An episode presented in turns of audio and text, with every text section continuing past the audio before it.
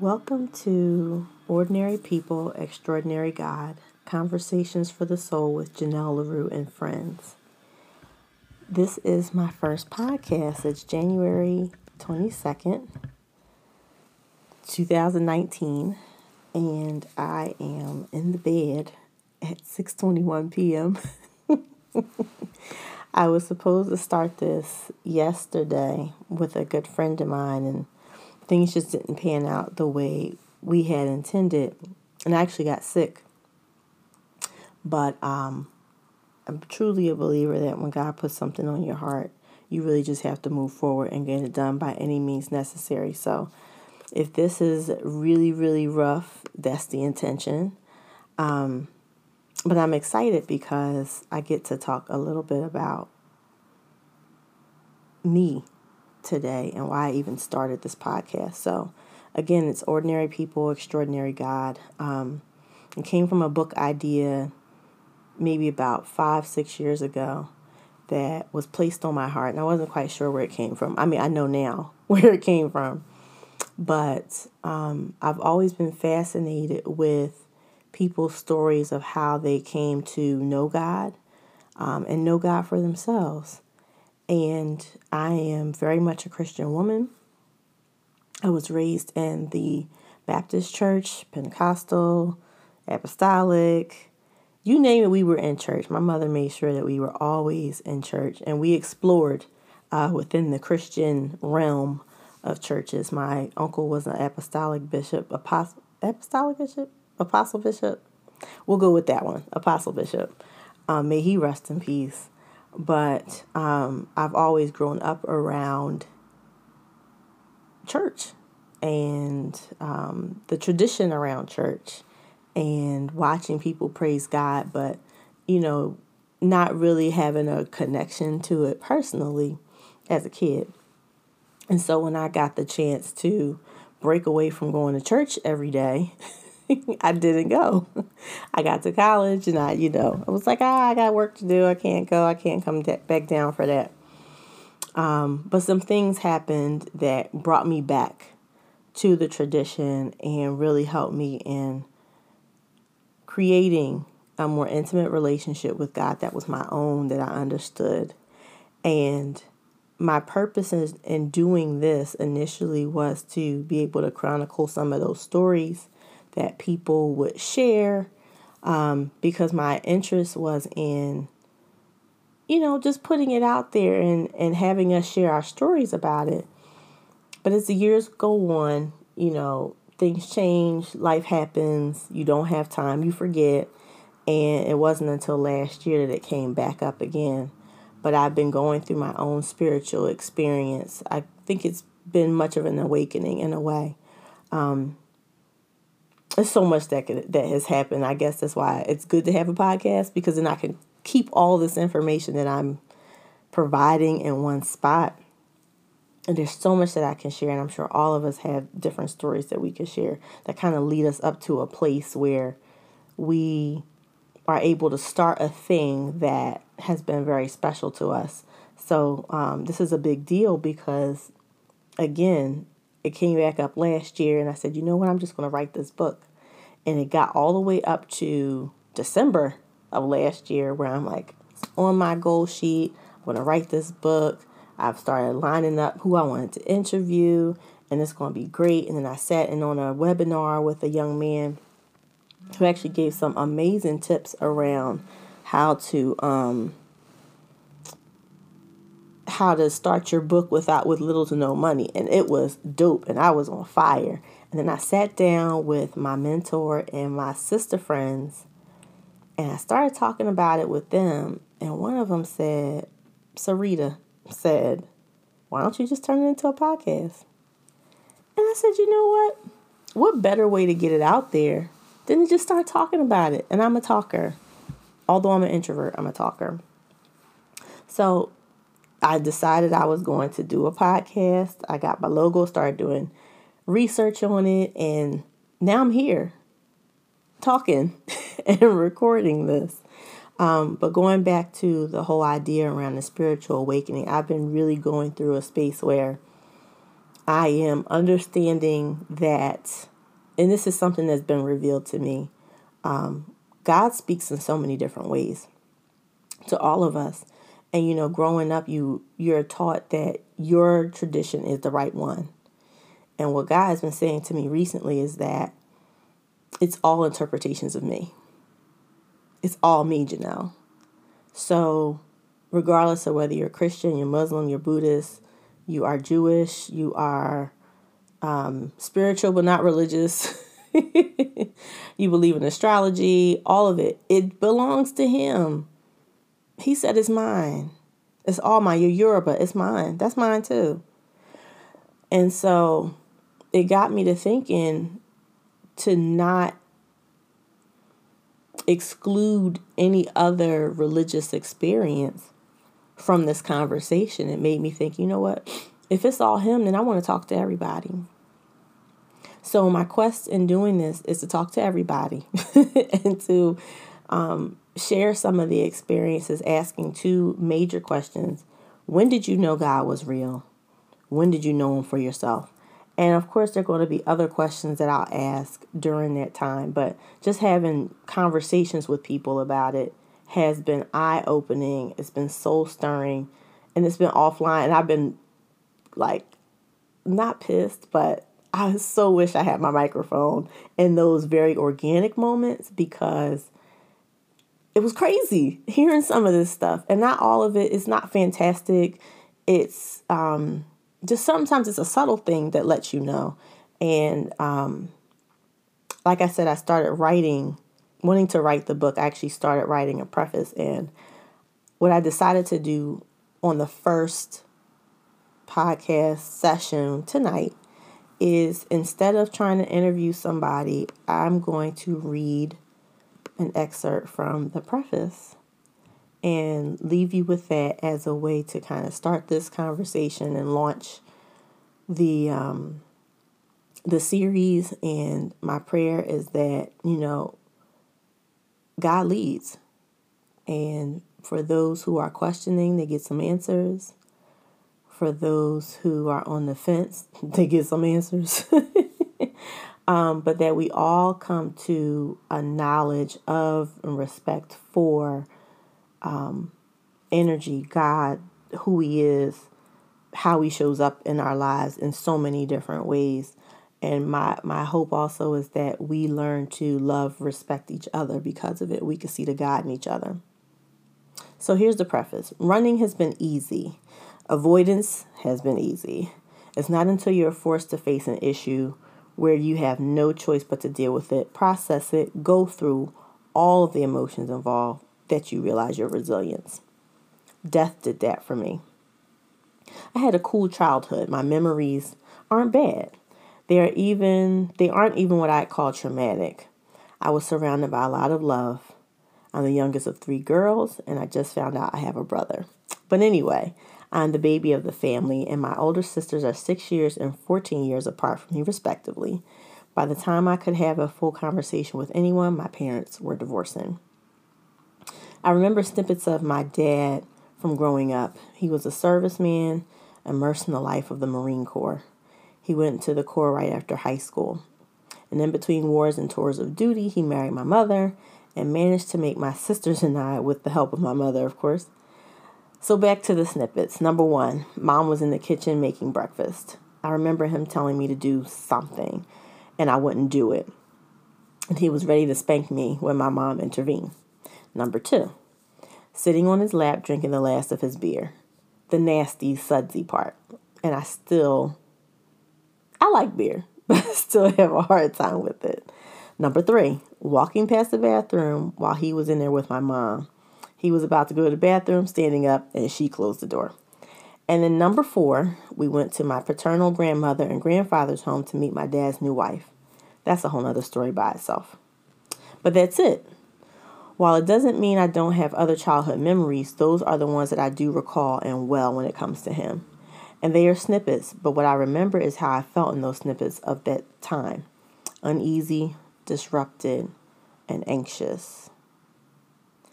My mom was dope, an amazing, layered woman of God. And in talking to my sisters, mommy was a G. She took no tea for the fever. However, I grew up with a woman quite the opposite.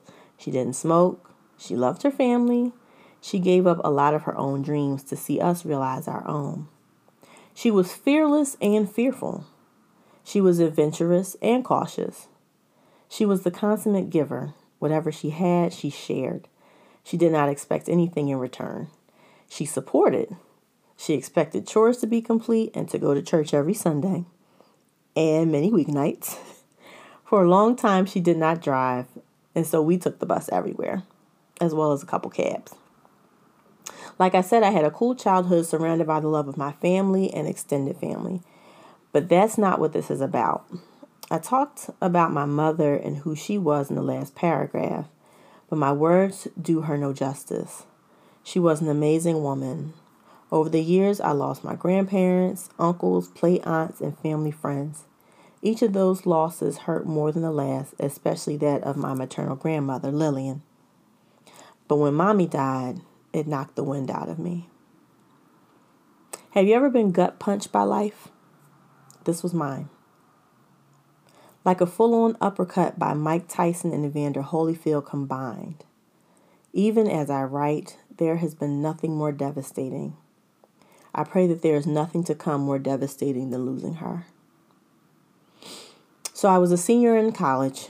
It was September of 2003. Just coming off an amazing junior year, I had rocked my college career thus far. Coming out of high school was difficult. I failed my junior year and I almost didn't graduate. My last chance was what was called the last chance exam. I took it for math. My mom encouraged me to go to college, although she wasn't totally well versed on the process. So when I got into college and decided to go, it was like I received a second chance at success. Lord, know, Lord knows I had no clue what I would do with my life after high school anyway. My first three years included a major breakup, death of my grandfather, becoming a resident assistant, working three jobs on campus, maintaining a 3.45 GPA, the death of R&B singer Aaliyah, and 9/11. A lot happened, much of which was good. My mom and I had a great relationship. She was right about most things in life, and once I stopped smelling myself, I understood every lesson and every piece of wisdom she ever gave to me. Getting to senior year was a triumph. I was almost done. The weekend of September 26, she insisted on coming to get me from school. The next day, I was scheduled to work Fall Fest for a student government, which was the college's family and alumni weekend event. We had an early and long day ahead, but mommy insisted she see me, so I obliged. My college, Gwynedd Mercy College, was about an hour from our home in southwest Philadelphia. Hour up, hour back. That night we talked about so much school, relationships, family. She made chicken with celery seed, garlic, and onion, and I ate until my heart's content. It was the best chicken she ever made. The next day, she took me back to school early in the morning. I kissed and hugged her goodbye, and that was the last time I saw my mom. I did speak with her that week as per usual. We actually talked on October 1st earlier in the day. My nieces were in the car and I could hear them talking in their toddler way in the background. I was about to go into class for the rest of the afternoon and wouldn't be able to chat until close to 9:30 p.m. All right, mom, I got to go. Talk to you later. Okay, Janelle, have a good day. I love you. Love you too, mom. While in class that evening, my phone is going off. My family knows I'm in class. Why are they calling me so much, is what I'm thinking. So on my next break, I call my sisters back, only to hear Ramona say, She's gone, Janelle. Who? Mommy. She's gone. The rest was a blur. I know Jahiza got on the phone to explain what happened, and these are my sisters I'm talking about. She is the one that found mommy. My mother had died in her sleep in our house. She came home to meet my cousin, which was her usual routine, and she sat down in a chair under the stairs to rest her eyes, as she would say. She died right there. And that's the house that I'm in right now doing this podcast. As I write, I'm remembering the story and realizing I'm in the same house, a few feet away from where she passed. She wasn't sick, but apparently it was her time to go. The next few years were interesting, but I'll talk about the next few weeks after her death because that's where I started to see God show up through the people that loved her and us. We went to the funeral home to make arrangements for the service with no money. Her insurance lapsed a month prior. We contacted the cemetery where the family plot was located, and my maternal grandmother, grandfather, and uncle were already buried there. We knew there was enough space left for other family members. We will bury mommy there. Nope. Apparently, burial plots are considered property. So, since my grandfather was the last person to be buried, the plot rights passed to his children. That's a whole nother story. So we reach out to our aunt, my mom's stepsister, to ask her to open the plot to bury my mother. She said no. Overwhelmed, I prayed, asking God to help because I didn't know what else to do. We all prayed because we were stuck. This amazing woman deserved our best because it's what she gave. We pooled what money we had to begin putting the service together. Still not sure about where we would bury her, but then God stepped in. Our family church got wind of the situation and paid for the service and burial. Our cousins, who had a plot not too far from the one we wanted to use, opened theirs for her.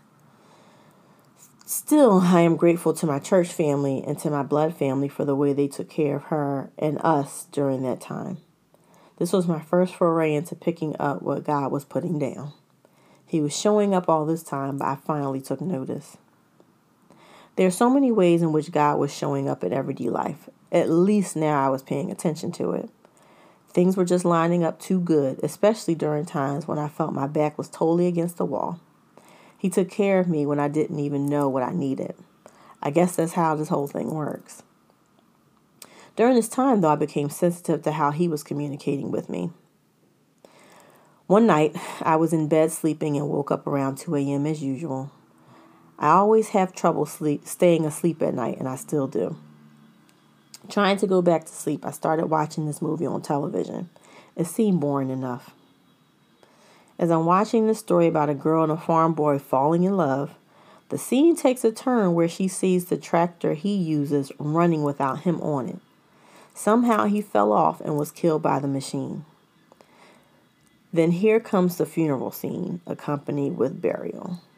Now, mind you, the last time I'd gone to a funeral, was my mother's funeral. So I lost it. Totally lost it. Crying in the bed. I mean, heaving, crying. I was not expecting that from this boring movie. The scene really triggered me, and I realized I hadn't been to a funeral since my mom passed, and rightfully so. I was not ready, but the scene forced me to purge what I had been holding on to for so long grief. I was not really allowing myself to grieve. I just threw myself into everything else around me to avoid it. Well, here I was, and here it was, staring me in my face through the boring movie. As I neared the end of my cry, I kept hearing, Let not your heart be troubled. And I dismissed it. Let not your heart be troubled. I heard it again It prompted me to pray about how I was feeling. I poured a lot out to God that night, and I fell asleep thereafter. It was probably the best rest I had had in a while. So I woke up the next morning to get ready for church and do my normal routine while getting dressed, lay the clothes out, pull the makeup out, and turn on WDAS for that good gospel. As I'm doing my makeup, I hear the scripture for today is John 14, verse 1 through 3. Let not your heart be troubled.